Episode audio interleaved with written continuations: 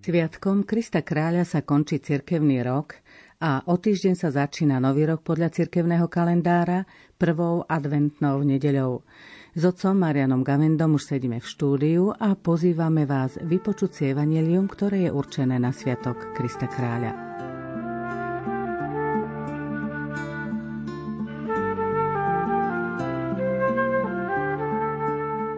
Čítanie zo svätého Evanjelia podľa Lukáša.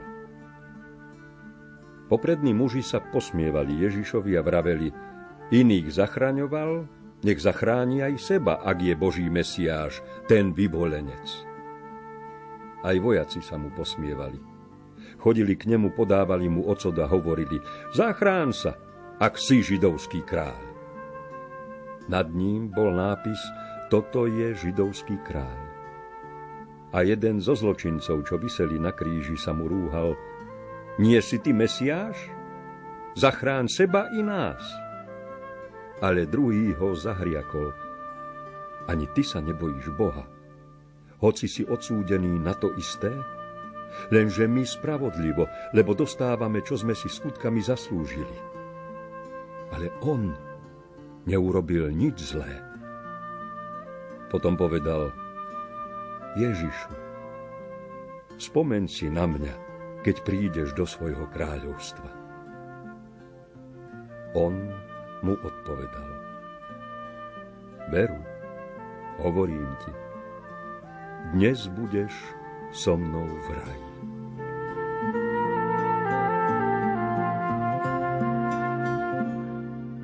Téma dnešného textu Evanjelia je Božie kráľovstvo. Ale kde je Božie kráľovstvo? Otec Marian, je medzi nami, ako ho máme hľadať, nakoľko prichádza a čo znamená, že bude aj naplnené? Božie kráľovstvo Pán Ježiš sám zadefinoval viacerými obrazmi a z každý z tých obrazov chcel niektorú z jeho vlastností vystihnúť a my sme si to aj v priebehu tohoročného približovania sa do Božieho kráľovstva mali možnosť pripomenúť ten obraz o poli.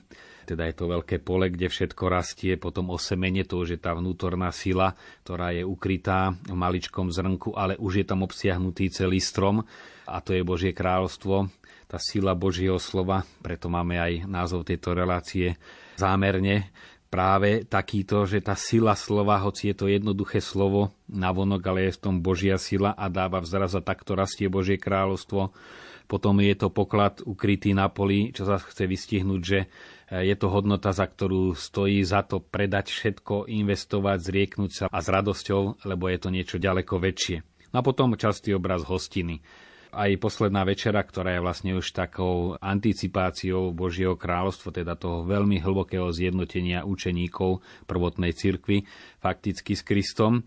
Táto večera je vlastne hostinou a Ježiš sa opáše zástierov, aby pri nej posluhoval a aj v tých podobenstvách sa predstavuje nie ako kráľ sediaci na tróne, ale ako ten, ktorý obsluhuje v Božom kráľovstve. Takže tá svadobná hostina, kde vlastne ženíchom je baránok, niekedy zase nevestou je cirkev, celý putujúci Boží ľud. Tak toto sú obrazy, ktoré sme si mali možnosť už jednotlivo pripomenúť a rozobrať, ale stojí za to si ich takto zopakovať.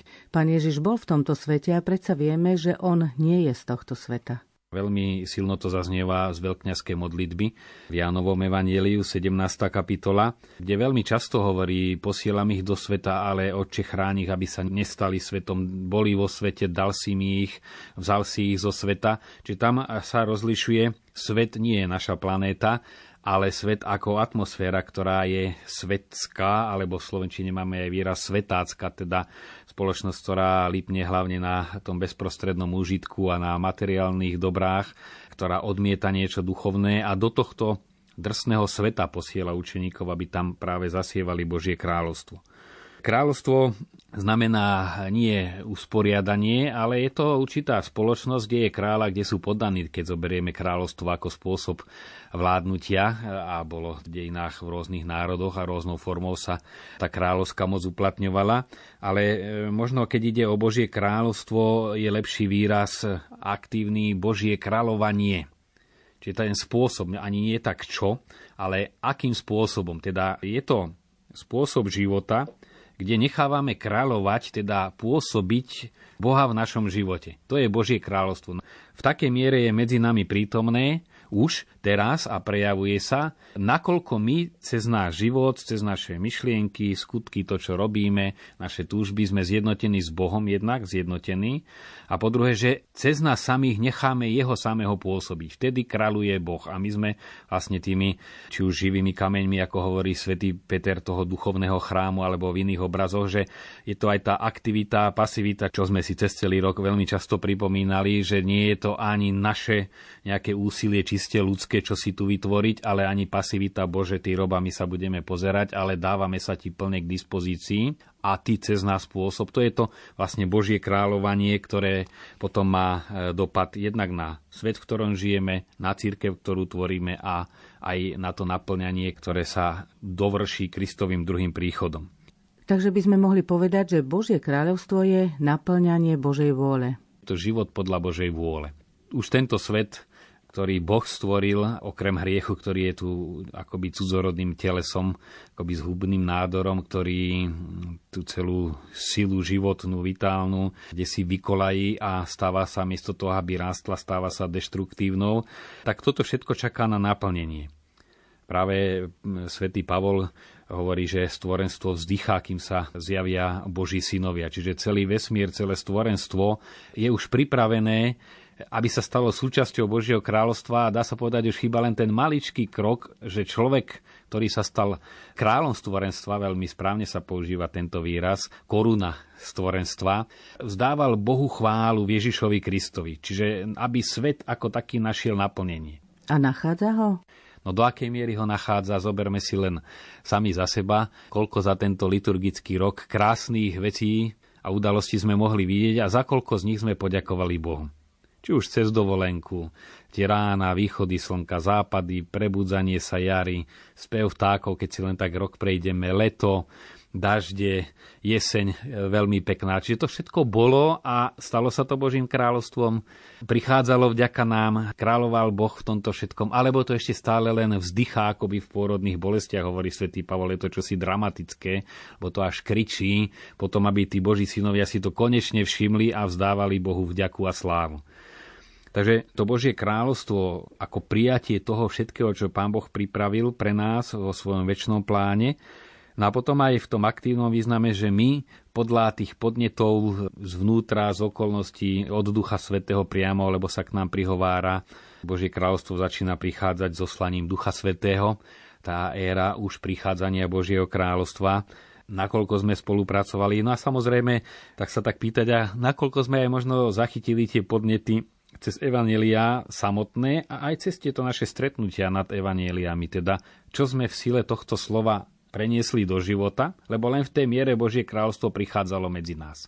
Čiže ten obrovský potenciál toho kráľovstva tu je, aj celé stvorenstvo je k dispozícii, dielo vykúpenia je k dispozícii, obrovská priehrada milosti, a len ten jeden otvor, ktorým to chce do nás a cez nás prúdiť, tá záklapka závisí od našej vôle. No a tam buď to stojí, alebo sa to niekde rozplynie a tá je tá aj tragédia, že Božie kráľovstvo neprichádza, ako by mohlo. Ježiš ohlasoval Božie kráľovstvo, on ho vlastne zosobňoval, môžeme tak povedať. To Božie kráľovstvo samozrejme je zosobnené v Ježišovi Kristovi. Máme to veľmi často, práve keď sa prechádza z jedného deja do druhého evanjelia, išiel a hlásal Božie kráľovstvo, alebo hovoril, priblížilo sa Božie kráľovstvo. A len čo vstal z mŕtvych a po Turícach, keď začali apoštoli ohlasovať verejne, tak už neohlasovali kráľovstvo ako také, ale Ježiša Krista. My hlásame Krista, to ukrižovaného. Čiže v ňom je zhrnuté aj to kráľovanie, teda ten proces, tá činnosť, to kráľovanie v Ježišovi Kristovi. Svätý Pavol to má nesmierne veľakrát použitú túto myšlienku v Kristovi, skrze Krista, spolu s Kristom trpieť, spolu s ním byť oslávený. Ten novotvar, ktorý svätý Pavol vytvoril spoluúčasti, čím chcel naozaj vyjadriť, že je to súčinnosť Boha človeka a teda presnejšie povedané súčinnosť Boho človeka Ježiša Krista a nás, ktorí sme v Krista pokrstení, tak v tejto osobe Krista je aj tá činnosť samotná, ako som povedal, obsiahnutá aj to, čo je obsahom Božieho kráľovstva. Je to on sám, Ježiš Kristus. Aké má črty Božie kráľovstvo? Ako by sme ho mohli charakterizovať? No má niekoľko črt, ktoré pán Ježiš spomína, ktoré akoby si protirečili, ale sú to len rôzne uhly pohľadu, ktoré je dôležité dať si dohromady, aby sme mali ten pohľad celkovejší. V jednom kontexte hovorí pán Ježiš zdôrazňuje, že už je medzi nami. Čiže nie je to len čosi budúce, ale už je tu.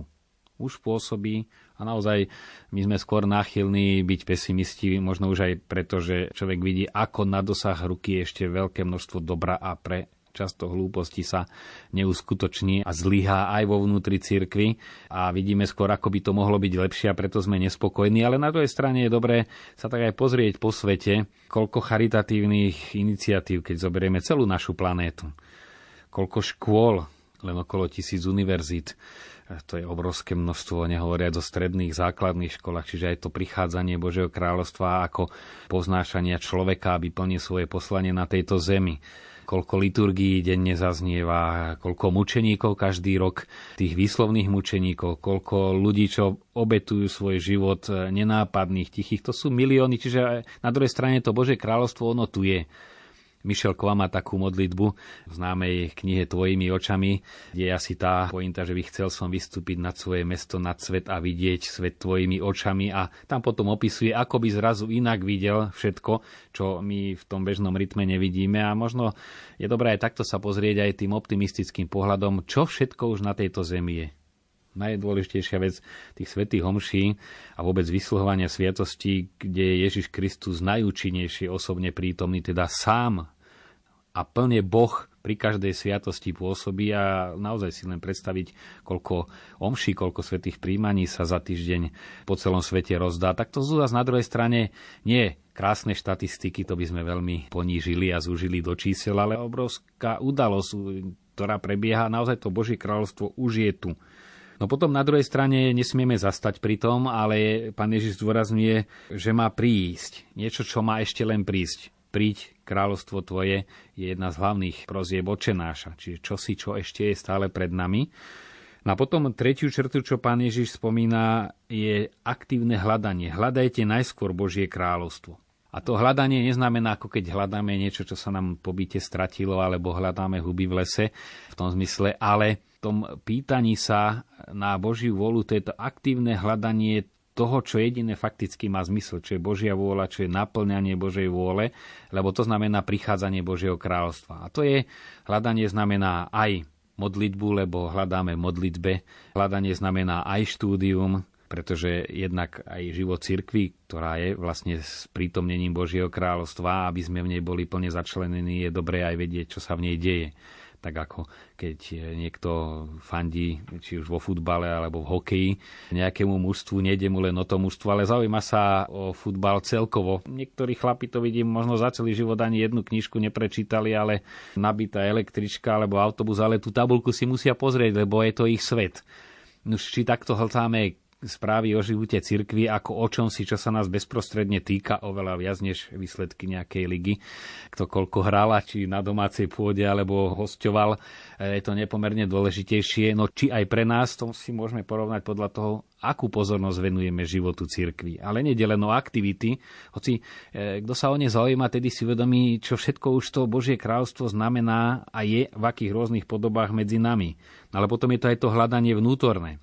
Duchovné čítanie, lebo skutočne tie tisíce ľudí, ktorí prežili vďaka osobitným buď okolnostiam, alebo mimoriadnym milostiam, ktorých sa dostalo, a zachytili tie stavy. My sme neraz indisponovaní, ale otvoriť si knihu, ktorú písal človek, ktorý práve že bol disponovaný, alebo aj prežil veľkú krízu, ale už na ňu pozerá s určitým nadhľadom ako niečo, čo nakoniec sa ukázalo, že má veľký zmysel. Toto všetko pomáha, aby tá hodnota kráľovstva žila v našom vnútri. Vôbec otváranie sa pre tento duchovný svet a literatúry je veľké množstvo.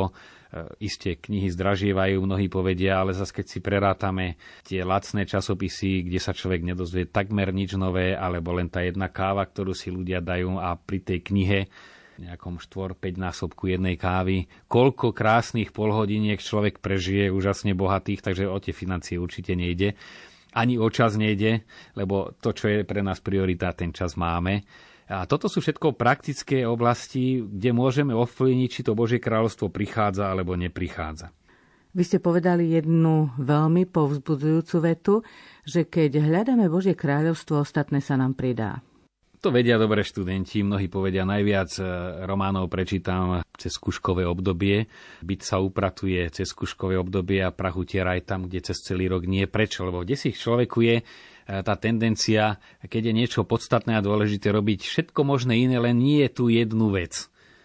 To už je v našej náture a ono to aj ten rožkatý ešte viac umocňuje v tej pozícii duchovného boja, že čokoľvek a naozaj samo o sebe dobré veci, ale to správ, to správ ešte len nie je tu jedinú vec, to hľadajte Božie kráľovstvo a človek to cíti, celý deň sa usiluje, aj tak je rozbehaný a nespokojný vnútorne a keď spraví to, čo vie, že Boh od neho čaká, ostatné akoby naozaj až neuveriteľne jednoducho sa porieši samo. Alebo takmer samo.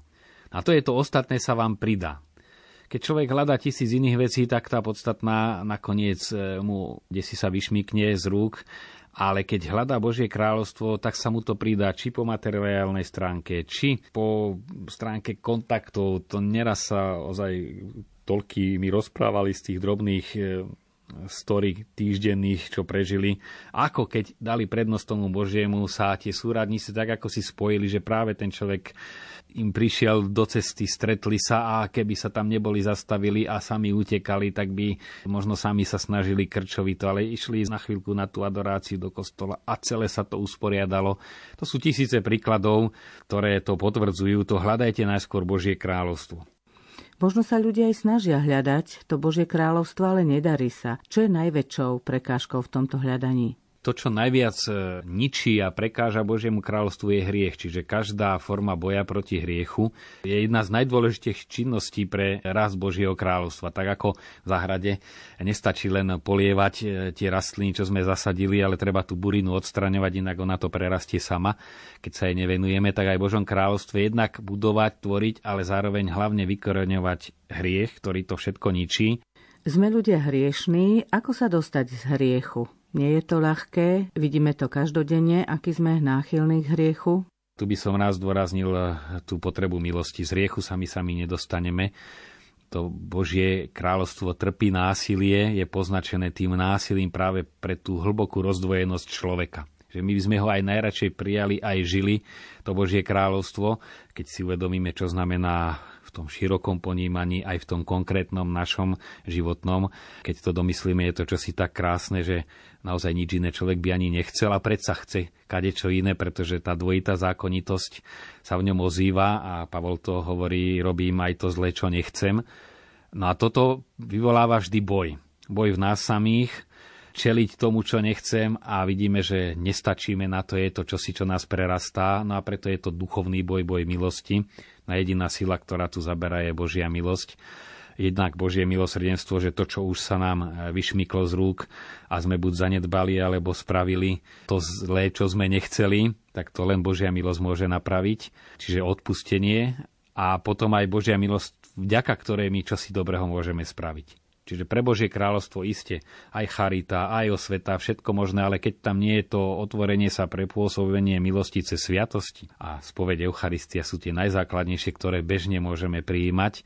Ostatné by som tiež rád povedal, je tu veľké pole sviatosti manželstva, ktoré ľudia často mohli by mať uzatvorené, nemajú a žijú roky v civilnom manželstve a pritom nie je tam žiadna prekážka, aby cirkevné uzavreli. Doba bola, aká bola, či už mali vinu, alebo nemali, alebo rodičia ich tomu neviedli, to už treba nechať bokom, ale tým ľuďom treba pomôcť. Mám aj za tento rok skúsenosť, že množstvo manželstiev stačilo trošku im len povedať, veď vy tu máte ešte možnosť, na to je napojenie celého toho rodinného života na Božiu milosť a toto čaká na ich spolu bývajúcich, možno vo vchode v bytovke alebo kolegov v zamestnaní, veď všetci vieme, kto je cirkevne sobášený, kde už sa ľudia trošku poznajú. Len vedieť, povedať, ale veď toto by sa dalo riešiť. Vy žijete mimo možnosti pristupovať k sviatostiam. To sú obrovské kanále milosti, ktoré sú uzavreté a čakajú, že niekto naozaj akoby len povolil ten ventil a v tom sa čaká práve na naše prispätie. A stačí málo a to Božie kráľstvo môže prichádzať okolo nás.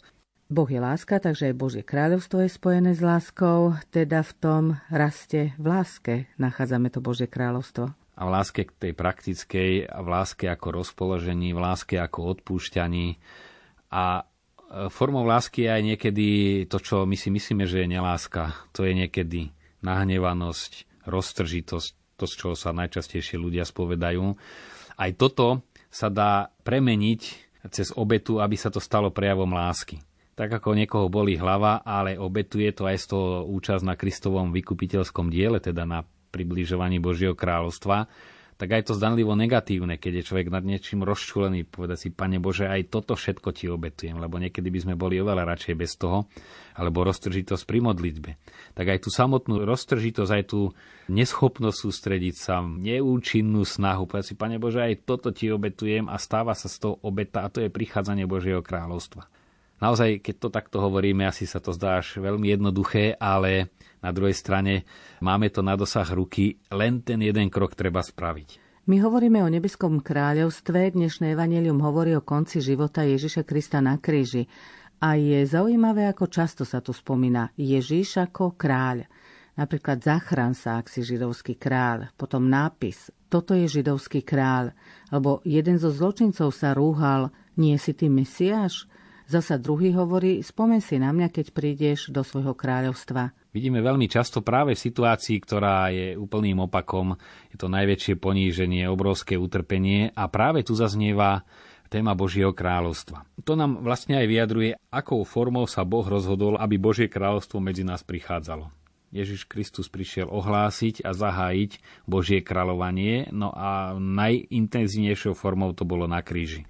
Veľmi pekné myšlienky na túto tému má Fulton Sheen v živote Krista, kde najskôr rozoberá známych sedem slov z kríža. Tieto známe slova boli aj zdramatizované, aj zúdobnené, ale on ešte potom pridáva aj sedem slov krížu, teda ktoré boli vyslovené voči Ježišovi na kríži. Jednak to, ak si Boží syn, zostup z kríža, kde on hovorí, je to typická požiadavka neobnoveného sveta v tvárov tvára seba zapreniu a odriekaniu, náboženstvo bez kríža. To je tá provokácia, zostup z kríža, teda to, čo diabol od neho žiadal už pri pokúšaní na púšti, potom v Getsemánskej záhrade, zriekni sa kríža. A tým by to mal diabol vyhraté. Peter ho odhováral, to sa ti nesmie stať, nazval ho satanom. Čiže každé prezentovanie náboženstva len ako príjemnej atmosféry, bratského spoločenstva, všetko krásnych vecí samo o sebe, činností filantropických, všetko, ale keď sa tam vytratí kríž, tak to prestáva byť Božie kráľovstvo. Zločinec kríža tiež hovorí, spomen si na mňa, keď budeš vo svojom kráľovstve. Je zaujímavé, že zločinec, ktorý zomiera, hovorí druhému rovnako zomierajúcemu, ktorý bol zaradený medzi zločincov, spomen si vo svojom kráľovstve. Človek práve v tom rozpoložení niekedy naozaj podobnej situácii, či telesne alebo duchovne, ako si intuitívne vycíti, že kde je jeho záchrana. Na tieto slova nám znova majú čo povedať. To spomeň si, tá prosba, aby ozaj cez toto všetko, do čoho sme ponorení, nás vytrhol a nás môže vytrhnúť len Kristus, ktorý prešiel bránou smrti. Keď hodnotíme tento liturgický rok, si je povedať, kam sme sa posunuli vzhľadom na smrť. Mnohí naši poslucháči, ktorí na začiatku roka boli medzi nami, už nie sú medzi nami. A každému z nás pribudol jeden rok, a to znamená možno päť percent z toho života, čo nám zostáva, možno desať, možno dvadsať percent. Nikdy nevieme dopredu. Je to taká výzva, že či sme sa ozaj posunuli a otvorili, aby sme mohli s ním vstúpiť do kráľovstva. Znova Fulton Sheen hovorí, že by sme si predstavovali, že prvý, kto vstúpi do kráľovstva, bude nejaký svetec, nejaký mučeník, no a je to zločinec. Kráľovstvo je otvorené práve pre tento typ ľudí, a preto nemusíme mať nejaký pocit, že to pre nás nie je. Často ľudia si povedia, no dobre, je to pekné, ale kde si podvedome cítia, ja toho nie som hoden, mňa sa to netýka. To je pre tých svätých. No a práve tento zločinec, ktorý žiada, prosí Ježiša, je takým pozbudením, a dostáva aj uistenie od Ježiša, je pozbudením nebáť sa, prosiť, aby sme mohli vstúpiť do nebeského kráľovstva. Ako toto všetko vnímalo okolie? Najbližšie boli vojaci? Je to tá paródia až dejín, že práve vojaci, a nie tí verní, ani Židia, ani ostatní, čo prechádzali okolo kríža, pochopili, že tam zomiera kráľ, ale tí vojaci, ktorí boli určite veľmi hrubí, no popravčia čata, to nie sú nejakí básnici ani intelektuáli. A predsa v tom výsmechu povedali pravdu. Zostup z kríža, ak si kráľ. Oni to vyznali. Predsa len ho uznali za kráľa a on prejavil svoju kráľovskú moc práve tým, že nezostúpil z kríža. Keby zostúpil z kríža, bol by veľkým prorokom, bol by veľkým reformátorom, ale nebol by vykupiteľom. No a Ježiš je predovšetkým vykupiteľ. Keď sa táto črta stratí, tak nám nie je ani veľmi potrebný, ale bez neho zas cez tú bránu smrti neprejdeme. Otec Marian, sme na konci cirkevného roka. Ako by sme mohli tento rok zhodnotiť? Už počas nášho dnešného rozhovoru o liturgických čítaniach a, a najmä o téme dnešnej nedele, teda slávnosti Krista Kráľa, som viackrát sa tak pozrel na uplynulý rok. Ten názov relácie V sile slova chcel práve to vyjadriť, lebo nad názvom človek sa dlho zamýšľa, tak ako nad nadpisom článku alebo knihy, aby vyjadroval tú podstatu. Že naozaj to slovo, ktoré odznelo aj cez tento rok v našich chrámoch, ktoré odznelo aj cez túto reláciu, to je obrovský dynamit, ktorý bol rozosiatý. Dynamit samozrejme nie v zmysle ten, ktorý ničí, ale ktorý má obrovskú silu v sebe.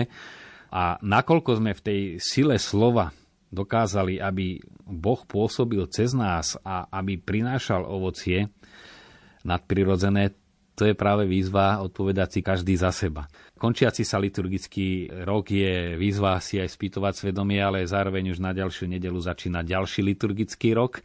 Je to nová ponuka, takže aj výzva s takým obnoveným odhodlaním, nech Boh pôsobí cez nás a nech prináša svoje ovocie. Verím, že v tomto duchu sa aj o týždeň stretneme a budeme pokračovať.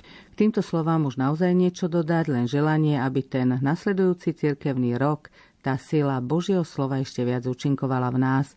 Lúčia sa s vami otec Marian Gavenda, majster zvuku Matúš Brila a od mikrofónu Anna Brilová.